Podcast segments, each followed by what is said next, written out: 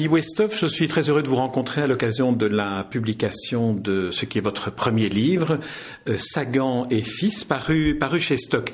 Alors, euh, Denis Westhoff, Inutile de, le rappeler, vous êtes le, fils de Françoise Sagan. Sur la couverture du livre, on vous voit en train de lire un, Lucky Luke euh, sur ses genoux et on imagine qu'elle vous fait la lecture. Alors, ce livre, vous l'avez écrit, dites-vous, pour raconter non pas une biographie de Françoise Sagan, mais pour raconter votre vérité à son propos. Euh, oui, c'est une, c'est une, euh, un des, une des raisons du livre. Mais la raison essentielle du livre, c'est que tout le monde me pousse depuis 5 ans, depuis 5-6 ans, à écrire ce livre. Tout le monde veut savoir euh, quelle a été mon enfance avec ma mère, quels, quels ont été mes rapports avec elle, quel a été le moment où j'ai décidé de reprendre la succession, et puis tout ce que j'ai fait depuis son décès pour, pour reprendre son œuvre en main.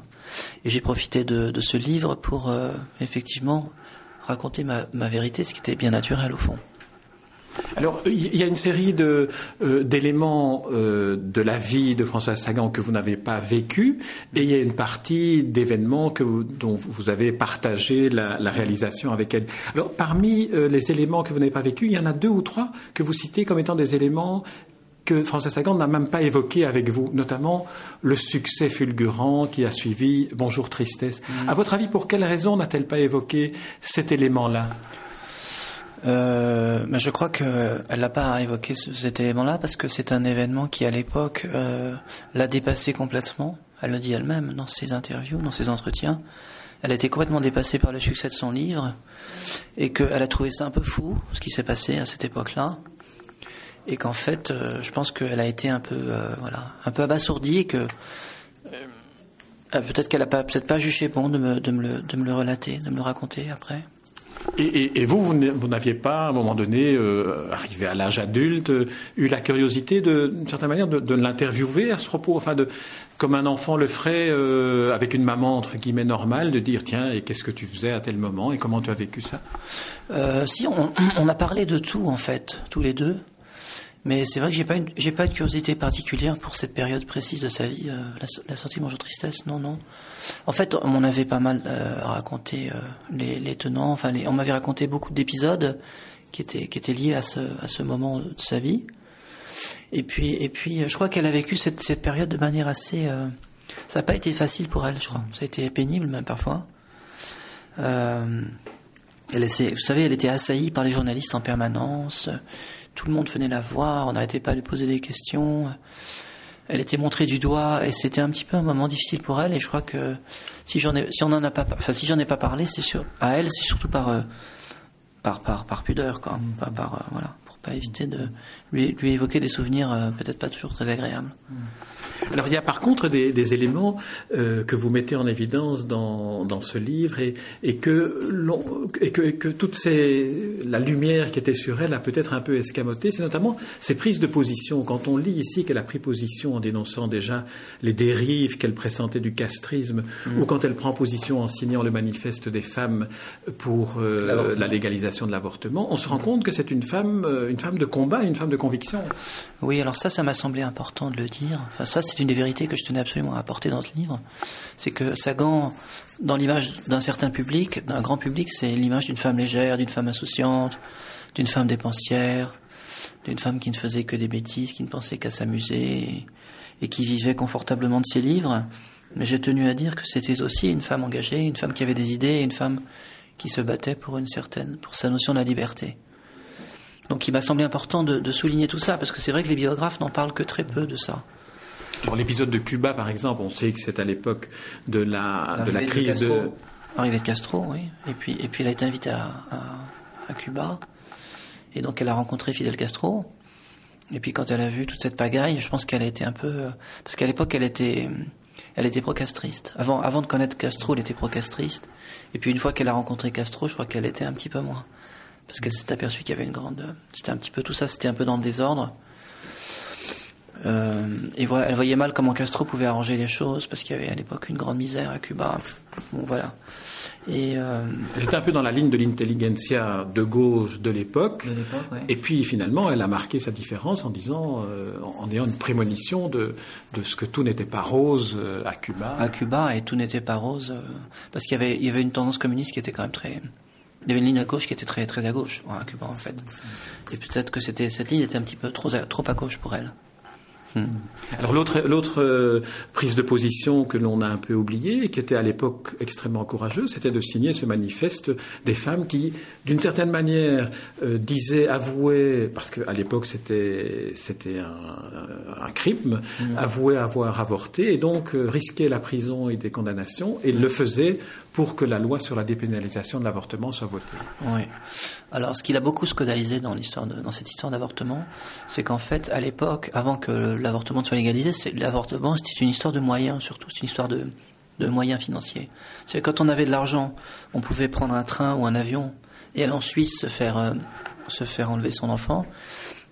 Et quand on n'avait pas d'argent, ce qui était le cas de la plupart des gens, euh, on allait voir euh, une personne qui se passait pour être euh, une, avorteuse et qui, la plupart du temps, vous massacrait.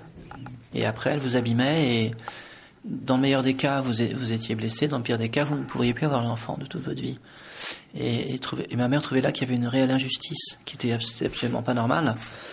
Et c'est pourquoi elle s'est engagée en faveur de cette loi. Alors, j'ai le sentiment, après avoir lu votre livre, que et, et, vous le dites d'ailleurs qu'une des, une des raisons pour lesquelles vous avez écrit ce livre et une des raisons pour lesquelles vous avez accepté l'héritage Sagan, qui en fait est un héritage de plus d'un million d'euros de dettes, mmh. euh, c'est parce que vous vouliez, euh, d'une certaine manière, restituer à Sagan son statut d'écrivain et mmh. de grande femme des lettres françaises. Oui, c'est vrai. J'ai, lorsque ma mère a été euh, malade et, et handicapée et, et couverte de tous ses ennuis à la fin de sa vie, elle était d'une certaine manière aussi euh, abandonnée par la plupart de ses amis, la plupart de son entourage. Elle a été, euh, elle a eu de gros ennuis avec les impôts en France, et d'une certaine manière, elle a été délaissée, abandonnée, même pas ses éditeurs, ses agents, tout ça. Donc je trouvais que son image avait, avait été très largement bafouée, très largement abîmée, et je trouve que pour une femme comme elle, qui a été d'une telle gentillesse, d'une telle générosité, d'une telle prévenance pour les autres tout au long de sa vie, qui a fait autant pour la littérature, autant qu'elle a fait pour ses amis. Je trouvais ça d'une absolue injustice. Donc d'une certaine manière, je me suis dressé contre ça et j'ai pris la décision d'accepter la succession et de réhabiliter son, œuvre. Mais j'ai fait ça aussi parce que je considère que son œuvre est une œuvre importante, que c'est un écrivain euh, qui a vraiment marqué le XXe siècle et qu'elle méritait à ce titre euh, de rester dans les lettres françaises, comme on dit. Mmh.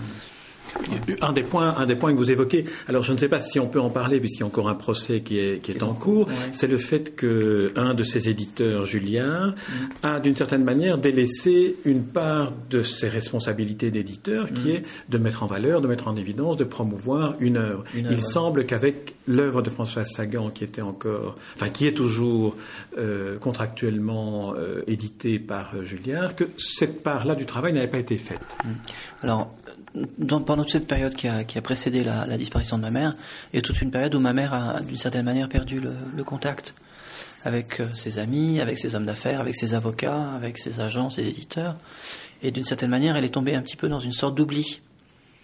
Et de ce fait, euh, certains éditeurs euh, ont cru bon, notamment Julien, a cru bon de, ne plus exploiter son œuvre de manière comme il devait le faire, c'est-à-dire de manière régulière et assidue. Et euh, Julien s'est contenté en fait d'éditer les livres, de vendre les droits d'éditeurs à l'étranger, les droits d'auteur à l'étranger, donc de percevoir des droits sans éditer, les, sans publier les livres en France. Et euh, voilà, donc moi je me suis, je me suis, je aperçu de ça au moment de la disparition de ma mère. On ne trouvait plus de livres de François Sagan en librairie, à l'exception de quelques-uns, à l'exception des, best-sellers, Bonjour Tristesse, Aimez-vous Brahms, et puis un ou deux autres. Mais tout le reste était absolument euh, absent du catalogue. Et comme je... Hormis sous la forme d'un, recueil euh, qui, qui, est trop cher. Une anthologie qui était trop cher et qui, qui voulait rien dire. Parce que l'éditeur a pour devoir d'éditer les, les, livres de façon individuelle. Il n'a pas. Il n'était pas mentionné dans le contrat qu'ils doivent éditer les livres dans un seul gros, gros, gros annuaire. Oui, en plus, vous dites que ça, ça a pris finalement des lecteurs qui n'ont pas les moyens d'acheter un livre à 20 ou 30 euros. De dépenser 30 euros pour acheter un livre. Donc, en plus, moi, j'avais besoin de, redresser la barre sur le plan financier, avec, notamment avec le fisc. Donc, j'avais besoin de rentrer de l'argent. Donc, il a bien fallu que les éditeurs se remettent au travail. Et euh, voilà, donc j'ai demandé à Julliard, euh, qu'en est-il des livres de ma mère? Pourquoi ne sont-ils plus édités? Et là, c'est là que Julliard m'a répondu en me disant que l'œuvre de ma mère était désuète, qu'elle était démodée, que, que ma mère avait connu son heure de gloire et qu'aujourd'hui elle n'était plus euh, à la mode. Et je lui dit comment, comment pouvez-vous le savoir puisque vous n'éditez plus ces livres? Bon, et tout ça a conduit à une dispute. Cette, cette dispute a conduit à un procès. Et aujourd'hui, voilà, je suis face à cet éditeur devant un tribunal. Oui, et alors, euh, un, des, un des effets de, euh, de cet héritage et de cette situation est que, euh, et, là vous l'expliquez dans le livre, vous, vous ne faites pas cela pour devenir une espèce d'homme riche sur les. Puisque, à la limite, on peut considérer qu'une vie ne suffirait pas à rembourser le, million d'euros que. Le, le, million de, le million d'euros est, un, est, un, est un barrage à la richesse, si je puis dire. Enfin, c'est un obstacle à la richesse si je puis dire, parce que le, en plus cet éditeur m'a accusé de vouloir m'enrichir. Et euh, j'ai dit c'est aussi absurde de, de vouloir s'enrichir en acceptant une dette aussi importante.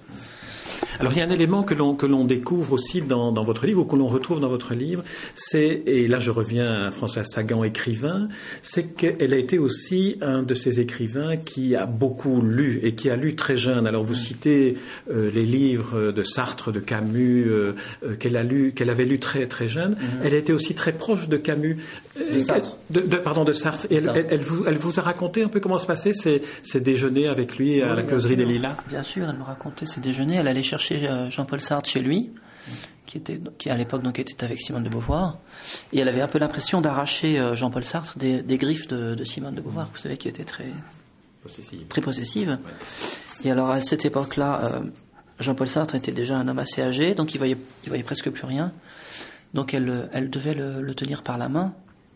Elle devait l'accompagner dans l'escalier, le faire monter dans sa voiture. Ils arrivaient à, la closerie des Lilas. Mais Jean-Paul Sartre avait tout son esprit. C'était un homme d'une remarquable intelligence et d'une vivacité incroyable. Et donc ils déjeunaient tous les deux comme ça à table. Et comme il ne voyait rien, euh, elle devait lui couper sa viande. Elle coupait ses petits morceaux de viande et elle lui faisait des petites assiettes comme ça euh, avec euh, des petits morceaux de viande d'un côté, les petits légumes de l'autre. Et elle le guidait presque avec sa fourchette pour qu'il puisse attraper les morceaux dans son assiette. Et ils avaient infiniment de, tendresse et d'amitié et d'admiration l'un pour l'autre. Enfin, elle avait une grande admiration pour lui, en tout cas. Elle aimait beaucoup cet homme parce que c'était un homme qui était vraiment un homme libre et un, homme épris de, enfin, d'un courage extraordinaire. Et lui, que, que, pensait-il de Sagan, écrivain? Ah, ça, je, lui disais Je pense qu'il avait beaucoup de sympathie pour elle aussi. Et puis, elle a écrit une lettre. Elle lui a écrit une lettre, une déclaration d'amour qui s'appelle Lettre à Jean-Paul Sartre, qui est éditée euh, chez Gallimard dans Avec mon meilleur souvenir, dans lequel elle lui fait une déclaration où elle, dit combien elle l'admire, combien elle aime son œuvre et combien elle le trouve intelligent. Et lui, il avait beaucoup, beaucoup d'affection pour elle. Et quand il a reçu cette lettre, il lui a dit que quand, il avait des moments de, blues, des moments de cafard, il avait, fait enregistrer cette lettre sur une cassette. Et il se passait cette cassette pour se, redonner du, du courage, se redonner le moral. Cette cassette existe toujours? Elle existe sûrement toujours, oui. Mais je sais pas où elle est. Elle, est, chez lui, quoi. Ah, oui, elle est chez lui. Parce que ce serait un. Il avait, il avait, euh, il avait mis un, euh, en fait, c'est sur les cassettes, il y avait deux côtés. Et euh, Jean-Paul Sartre savait jamais de quel côté il fallait mettre la, cassette. Alors ma mère avait mis un bout de sparadrap du côté où, elle avait où elle avait eu la lettre pour qu'il puisse retrouver tout de suite le bon côté de la cassette. Il y a des petites anecdotes comme ça qui sont charmantes. Celle-là, vous ne racontez pas par contre dans le livre. Non, mais j'ai pas pu te raconter. J'ai pas pu tout raconter dans le livre. On va écrire un deuxième livre sur ces rencontres littéraires. oui, il, il, en est question. Alors, j'aimerais qu'on aborde aussi un autre, euh, un autre aspect, ce qui est, qui montre aussi la, la, la multi-curiosité de, de votre mère.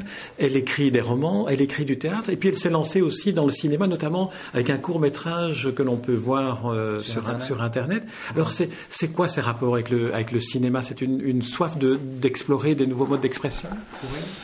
Je crois que c'est par sympathie qu'elle a fait ce, elle a commencé ce cinéma par ce court métrage que vous avez peut-être vu. Je ne sais pas si vous l'avez vu. Il faut que vous le voyez, c'est charmant. Elle avait un très très bon ami à l'époque qui s'appelait Georges de Borgard, qui est un des grands producteurs à Paris, qui était un homme absolument agréable et, divin, très gentil, très intelligent. ils avaient beaucoup beaucoup d'estime l'un pour l'autre. Et lui, il, a, adorait l'œuvre de Sagan et il lui a dit un jour, il faudrait que tu, il faudrait tu essayes de, il faudrait que vous essayiez, je sais pas si c'est vous, tu, je crois qu'ils vous, il faudrait que vous essayiez, Françoise, de réaliser un, film. Donc il lui a donné carte blanche, il lui a demandé d'écrire le scénario, d'écrire l'histoire, et, et, comme euh, choisir les personnages, et, et, comme il fallait que tout soit complet, il a mis ma mère, ma mère derrière la caméra.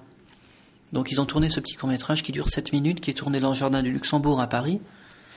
Et euh, ce petit court métrage, euh, vous allez voir, est vraiment, est vraiment très, très. Ce que vous en racontez dans le livre donne envie de le voir. C'est très saganien, l'histoire d'une dame âgée qui, qui rencontre par hasard un, jeune homme. Un, monsieur plus, plus jeune, oui. Et chacun attend son, son compagnon, si je puis dire. Mm. Et le, le court métrage a eu un prix, contre toute attente, le court métrage a eu un prix à New York. Le prix du meilleur court métrage à l'époque, en 76, je crois. Et du coup, ma mère a été, c'est vrai, elle a été très, très contente, elle a été emballée. Et et, de ce coup, Georges Bourgard a dit Allons plus loin, passons l'étape suivante et faisons un long métrage.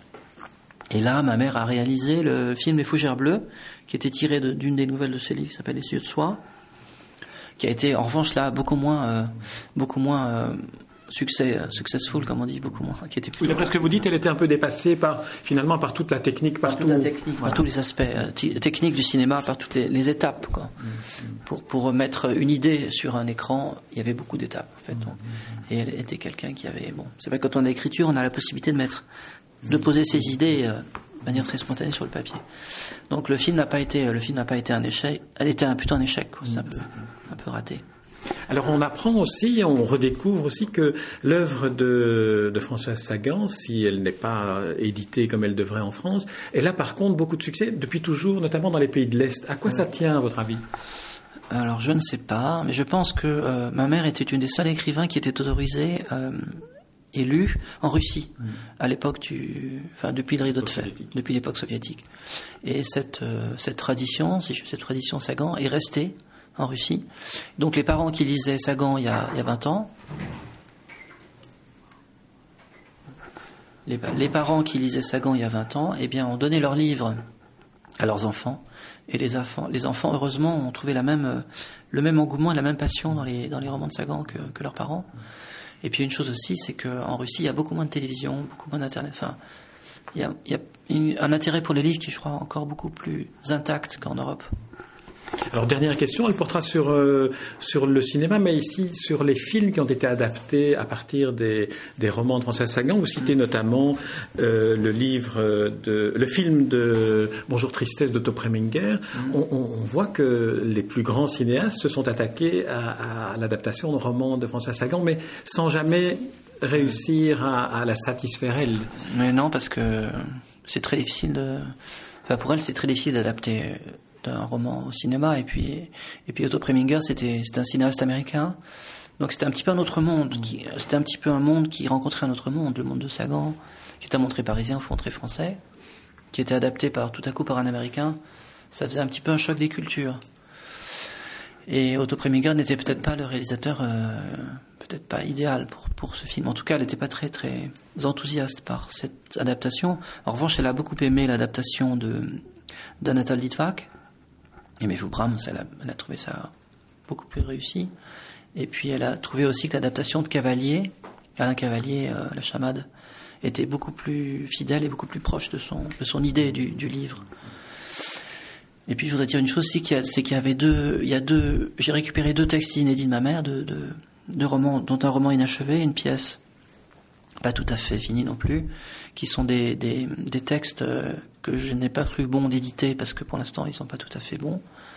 Enfin, on ne sait pas dans quelle mesure on peut les éditer mm. avec mon éditeur, mais en revanche, euh, ils vont être. Euh, il y en a un des deux qui va être acheté, dont les droits ont été achetés pour le cinéma et qui vont être euh, commencer à être réalisés au, à l'automne prochain en France par les frères Benkinos. Ah oui. Les frères Benkinos. Oui, donc, il y a un projet sérieux de, de à partir d'une œuvre inédite de François Sagan qui est en cours. Et là, on pourrait imaginer, si un succès planétaire euh, échoue à ce film, que vous soyez enfin débarrassé de ces, de ces dettes. De ces dettes. Oui, de ces dettes, ce serait, ce serait formidable. En tout cas, en tout cas, c'est ce que je, je, vous souhaite, puisque ça nous permettrait aussi de pouvoir retrouver facilement les romans de François Sagan. Alors, je recommande à tous ceux qui nous écoutent et de lire les romans de Sagan et d'aller à leur recherche dans les librairies, mais aussi de, de lire votre, votre livre, Sagan et Fils, une, un livre qui dit Votre vérité sur euh, François Sagan. Une François Sagan dont on découvre combien elle était attentive, tendre, préoccupée des autres, notamment dans cette fameuse interview avec euh, Pierre Desproges, où finalement elle est d'une bonté incommensurable à l'égard du piège que lui tend Pierre Desproges. Oui, absolument. Une patience absolument angélique. Et euh, lorsqu'elle a eu, lorsqu'elle a reparlé de cette interview après, lorsqu'elle a, elle a dû s'expliquer d'une certaine manière cette interview, elle a dit que elle pensait que Pierre Desproges était un journaliste un peu benet, un peu simple d'esprit, et qu'elle elle, elle voulait pas, elle voulait pas que le mettre dans une situation difficile, donc elle a, elle a, elle a tenu jusqu'au bout de l'interview, quoi. On peut dire c'est un peu l'arroseur arrosé le méchant qui est pris finalement au piège de la gentillesse de l'autre. Voilà, exactement. Merci Denis Westhoff. Je rappelle le titre de votre livre, Sagan et Fils, c'est paru chez Stock et j'en recommande chaudement la lecture. Merci. Merci.